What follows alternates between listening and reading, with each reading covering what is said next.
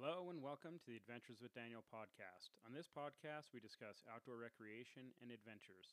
Our primary focus is on human powered adventures and recreation such as hiking, biking, camping, and flat water paddle sports. We'll also be talking about overlanding, radio control, and just about anything else that I'm passionate about. Thanks so much for tuning in. I'm your host, Daniel Muldoon. All right, so today I have a uh, book review that we're going to be going over. It's an overlanding book. I haven't spoken much about overlanding on the show, but it's definitely something that I'm interested in. And this book is just so great that I couldn't help but share it with everybody. So I want to go over some of the chapters and then some of the content, and then I'll give you the name of the book so that you can go check it out, and I'll include a link below as well. I really think it's worth a read for anybody that's into overlanding and car camping, exploration, and those types of things. It's just a really neat piece of literature, and um, I think you'll do yourself well to read it. So we're going to jump right in. I'm going to go over the chapters with you because I think that this is obviously the crux of most books is what is it about, right? So we'll cover those and then we'll continue forth from there. So chapter 1 is why do we overland? Number 2 is the importance of the right equipment. Number 3 is the car and the pack. Number 4 is water containers. Number 5 is the cooking kit. Number 6 is the cooking fire. Number 7 is food boxes. Number 8 is the night sleep. Number 9 is sleeping in the car. 10 is a combination beds and tents. 11 is motor camping or overlanding tents. Number 12 is the camp trailer. Number 13 is furnishings. Number 15 is getting out of trouble. Number 15 is overlanding trails. 16 is where to go overlanding. And 17 is overlanding laws, rules, and regulations. So I actually ended up renaming a couple of those chapters, and I'll tell you why in a minute. But you get the gist of it. The book goes really in depth about all the various things of overlanding. Now, I think probably one of the most important parts of this book, beyond the content, is when it was written. I think this is going to blow your mind, or at least it did with me. So, this book was originally written, and get this, 1921. So, a hundred years ago, people were talking about overlanding like they are today. So, the name of the book is called The Motor Camping Book. It's by Elon Jessup. And uh, I got the version by Double Bit Press. But uh, the interesting thing is obviously this was called motor camping back in 1921 and not overlanding. But if you take the word uh, motor camping and replace it with overlanding, you have basically the exact same thing. So, chapter one was not why do we overland, it's why do we motor camp. And they go through, and some of the other, like chapter 11, for example, is motor camping tents, not overlanding tents. But I just think it is so cool that in 1921, which is not, what, a couple of decades after the car was really kind of a mainstream thing, people were already seeking the open road. And remember, as we consider ourselves adventurers today and we're doing these cross country off road trips in our highly modified vehicles, these folks were doing that in virtually stock Ford Model A's and T's and Packards and you know other 1920s and teens era vehicles to include cross country trips. And they did not have nearly the road infrastructure that we did today. So these individuals were traveling a lot on dirt. Um, similar to us however we have to seek dirt because now there's so much asphalt and pavement and concrete that we have to find roundabout ways to get to the dirt. You know, in these days, these folks spent a lot of time just specifically on the dirt. That was the only option. And um, so, just like today, motor camping in the 1920s was an escape from reality. Basically, at the time when people started motor camping, you only really had one other option, and that was a train. So, you'd take a train wherever the train went you know, the train could only follow the tracks that were already there. In fact, here's a, a, a cool quote. It says, Our own open road was usually one hedged in by two steel rails, which not a few times led us to a country boarding house of uncertain quality. and as time tides and through trains stop for no man, so we flashed by green beckoning hills that called in vain. I understand that even today there are some people who continue to travel on railroads and stop at hotels and country boarding houses.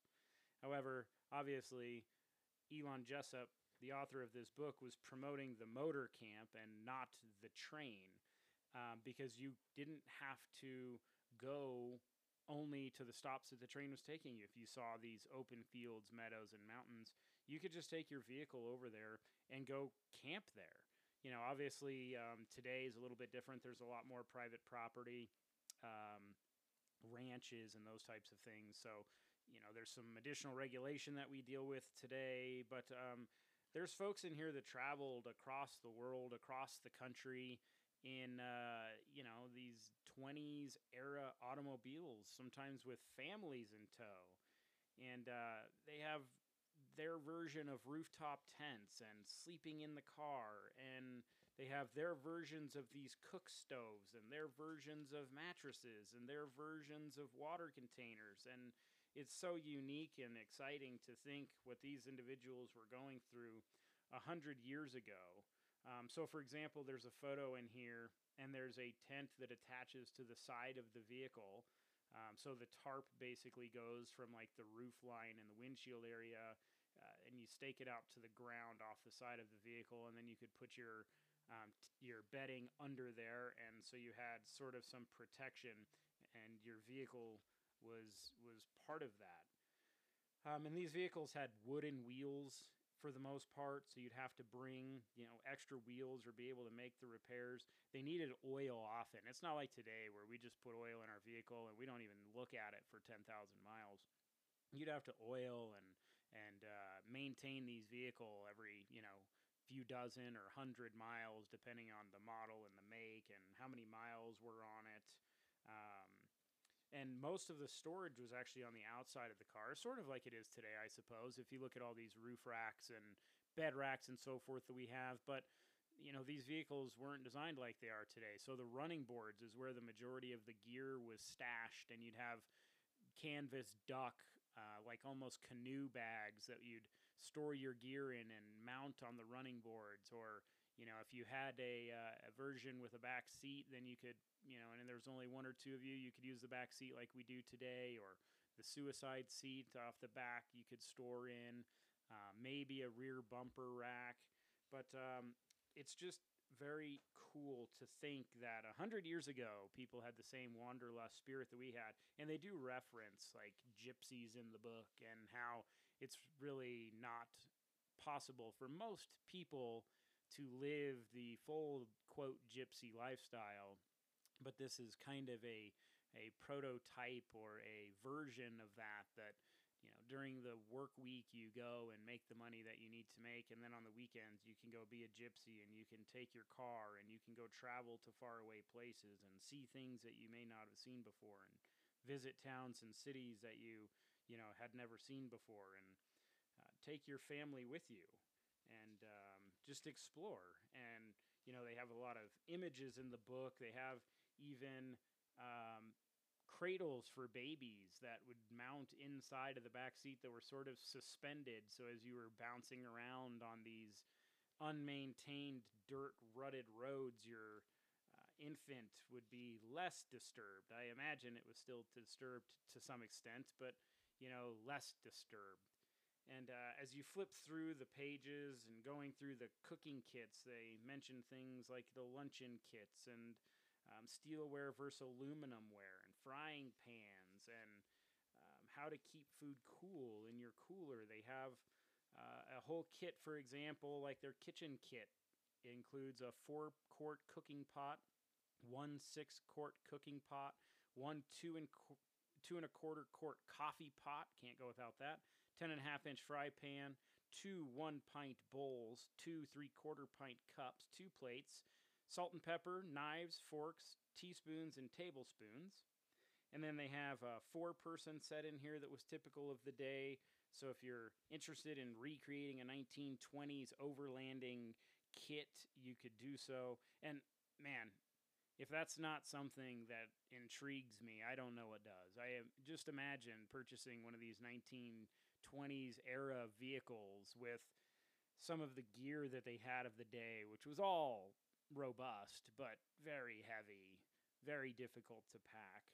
Nesting wasn't really a thing at the time. I mean, it was definitely coming around, and the military had been doing some of it, but you know, carrying over into the um, recreational world wasn't obviously where it is a 100 years later where we're at today. Um, so, for example, this six person aluminum cooking kit that they mention in here has 51 pieces and weighs 13 and a half pounds. I mean, the, some people are, are backpacking the Appalachian Trail and their entire gear kit weighs, you know, not substantially more than that. Now, it's, not enough for 16 people, but this was just their cooking stuff, not their clothing, not their tent, not their fuel, not their water, not even their food. This was just strictly the preparation utensils um, to prepare the food.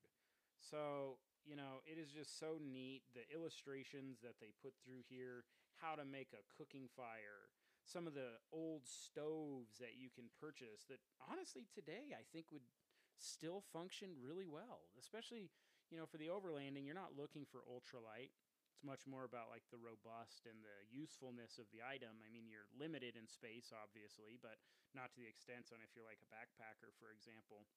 And uh, you know, a lot of the the designs, the Coleman Company and and these companies even that are out there today.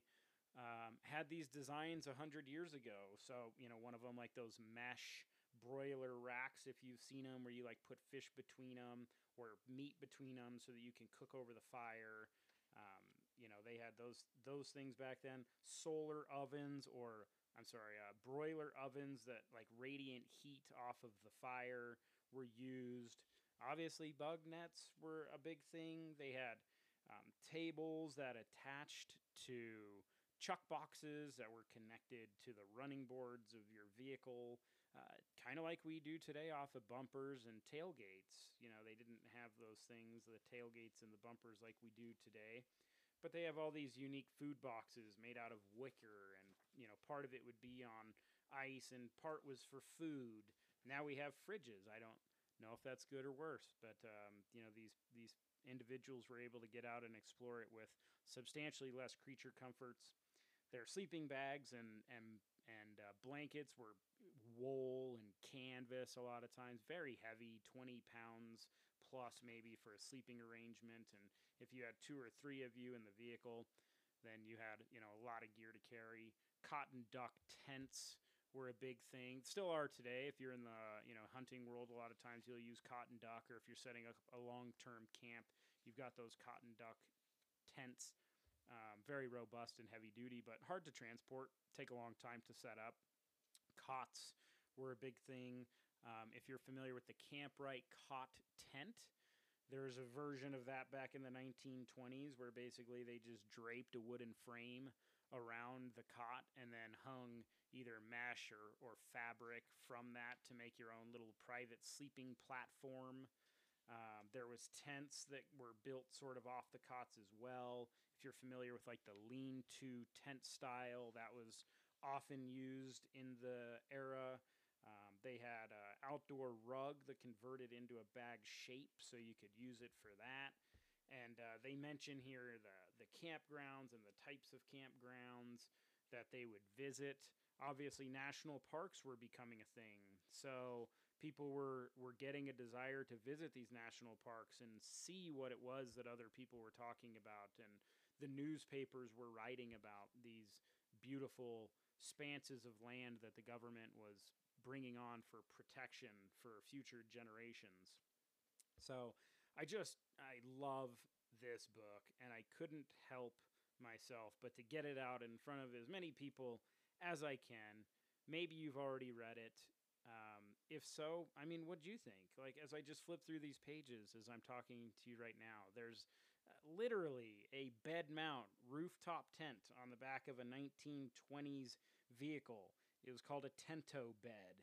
The bed is four foot uh, six inches wide and six foot four inches long, and sat on the back of like a Model T.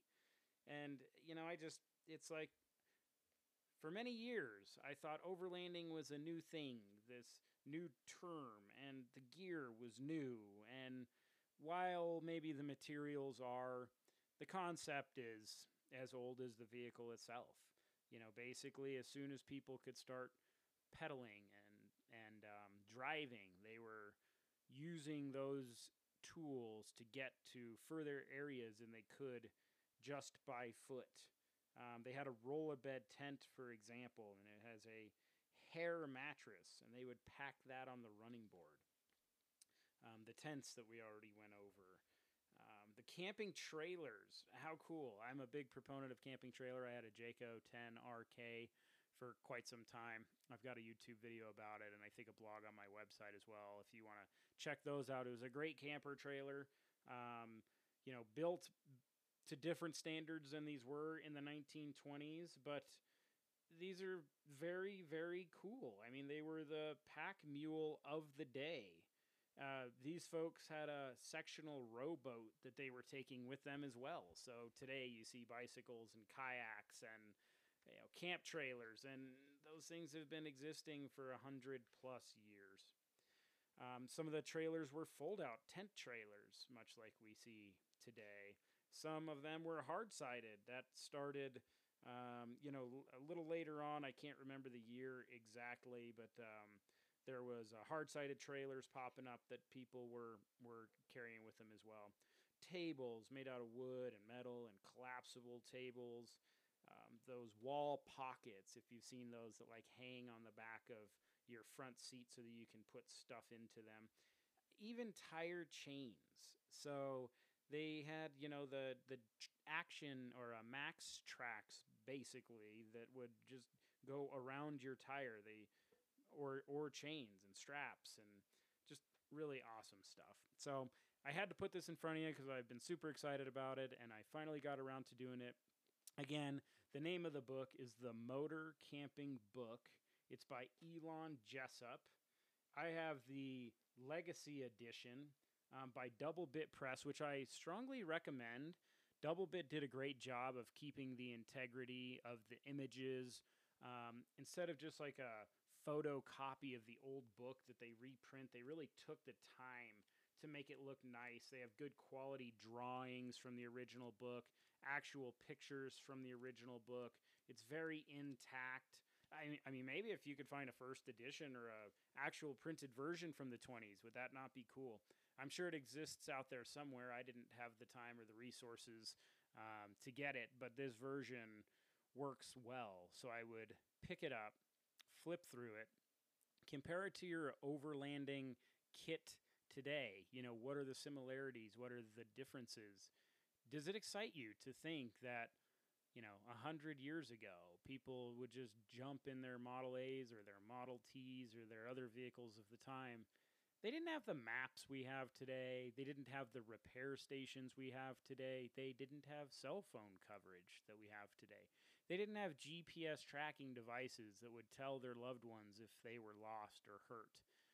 Um, it's just interesting because while I believe that there are lots of adventures to be had today, times in the past, everything was an adventure, you know? Uh, right now, we can pull up a Google image of a watering hole at uh, 11,000 feet here in the Rocky Mountains. Whether we ever get there with our feet, who knows? But we can see it on a map and you know, to think that the the resources didn't exist and the man still had a desire to search and seek and explore the land that we're in and the using the tools that we've created. Just really beautiful stuff. So, thanks so much for taking the time to listen to my review about the motor camping book today. I loved everything about it. Uh, call me biased. This is just the type of literature that really gets me going. So I couldn't give you any bad things uh, or any reason to not read it. If you have any interest in history, any interest in travel, any interest in overlanding, any interest in in gear and kit, then I think this book will just serve you well. It's a pretty easy read. Uh, it's great to just reflip through as you get the desire or bring with you on an overlanding trip and really kind of immerse yourself in the older days of overlanding, or as they call it, motor camping. Alrighty, I'm going to wrap it up on that. Thanks for spending your time with me today. I truly appreciate it. Don't forget to visit my website, adventureswithdaniel.com. Check me out on Facebook, facebook.com uh, forward slash adventure with Daniel. Trying to push out as much content as I can. I am so grateful for everybody that's taken the time to listen and read and uh, visit. And I'd love to have you on the show if you're interested in history or camping, overlanding, radio control, Jeeps, uh, you know, stuff like that, then let's have a conversation about it. I would uh, greatly appreciate that. My email is daniel at uh, daniel at adventureswithdaniel.com, or you can connect with me through my website as well. Thanks again. Until we chat, remember to adventure on.